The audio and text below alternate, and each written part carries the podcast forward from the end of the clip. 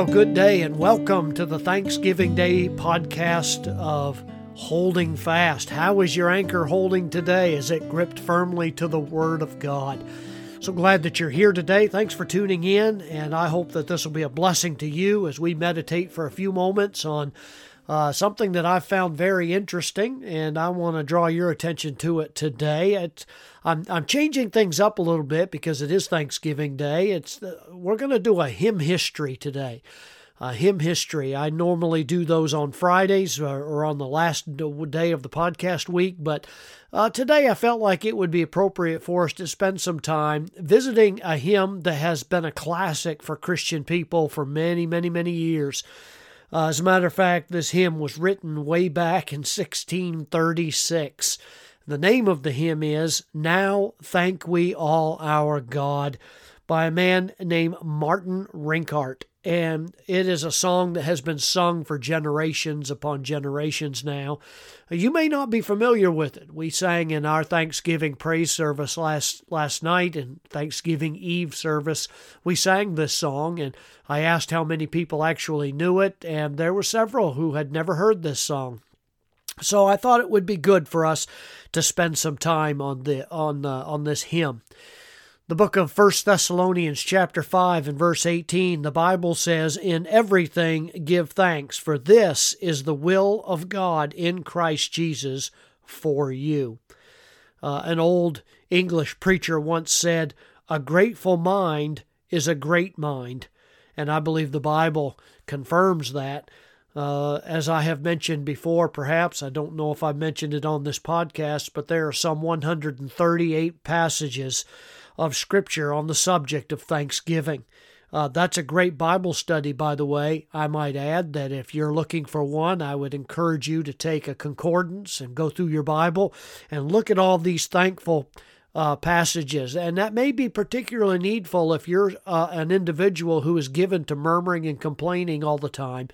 That if you find yourself with a critical spirit constantly, uh, and that negativity is on you, you may need to take some time and just meditate on the thankfulness that God encourages us to have.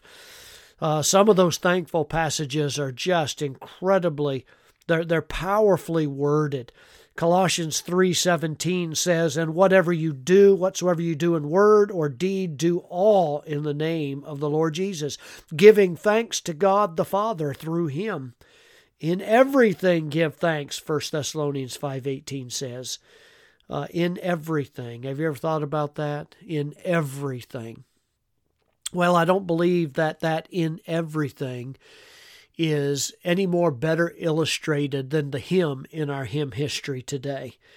Uh, there are not a lot of hymns that are exclusively or explicitly given to thanking God. Uh, but among those small, rich handful of hymns that we do have, we have this one, Now Thank We All Our God. The German Christians sing this hymn like American believers would sing How Great Thou Art or the doxology or something like that. It is, an, it is loved by the Germans uh, historically, and actually it became greatly loved here in America as well across the Atlantic. It was written by a man named Martin Rinkart, R I N K A R T. He lived from 1586 to 1649. He was a Lutheran pastor, and he pastored in a little village called Eilenburg in Saxony, Germany. Uh, he grew up as a son of a poor coppersmith, and he, he felt called to the ministry. And after his theological training began, uh, uh after his theological training, uh, his pastoral work um, began just as the Thirty Years' War was raging through Germany, a terrible time of conflict that saw thousands and thousands of people lose their lives. In his little town of Eilenburg, uh, it was really uh, illustrated because floods of refugees streamed into the walled city. Eilenburg had a wall all the way around it. Uh, and it was the most desperate of times. The Swedish army, who was an enemy at that point in this particular 30 years' war, surrounded the town itself uh, and the city gates. And inside the walls, well, you can imagine how things got after a while plague, starvation, famine. People were dying uh, by the thousands. There was fear. Uh, 800 homes were destroyed. People began dying in increasing numbers. There was a tremendous strain. There were a number of pastors in the city uh, and those pastors expended every bit of their strength. They were preaching the gospel. They were leading people to Christ. Uh, they were caring, caring for the sick and the dying. They were burying the dead. And one by one, even the ministers themselves began to die to the point where there was only one pastor left, and that was Martin Rinkart. He was the last one of all of those pastors history tells us, and Pastor Rinkart tells us, that there were some days that he would conduct as many as 50 sermons. That's a lot. Excuse me, 50 funerals. That's a lot of sermons in funerals. Um, he personally uh, buried over 4,000 people during this terrible, wretched time. Finally, the Swedes demanded a huge ransom and it was Martin Rinkart who left the security of the city uh, and negotiated with the Swedes.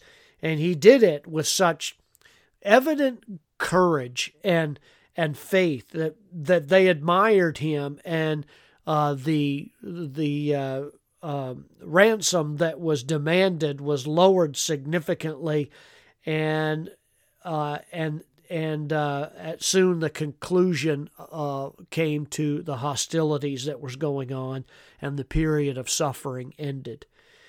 Well, Rinkart, knowing that there's no healing without thanksgiving, really composed this hymn for the survivors of Eilenburg, and it's been sung around the world ever since. And it's really a remarkable thing that the human condition can degenerate so bad, where things can be so bleak, where where disease, uh, where where pandemics and fear and sickness and death can occur. There's also room for giving thanks to God.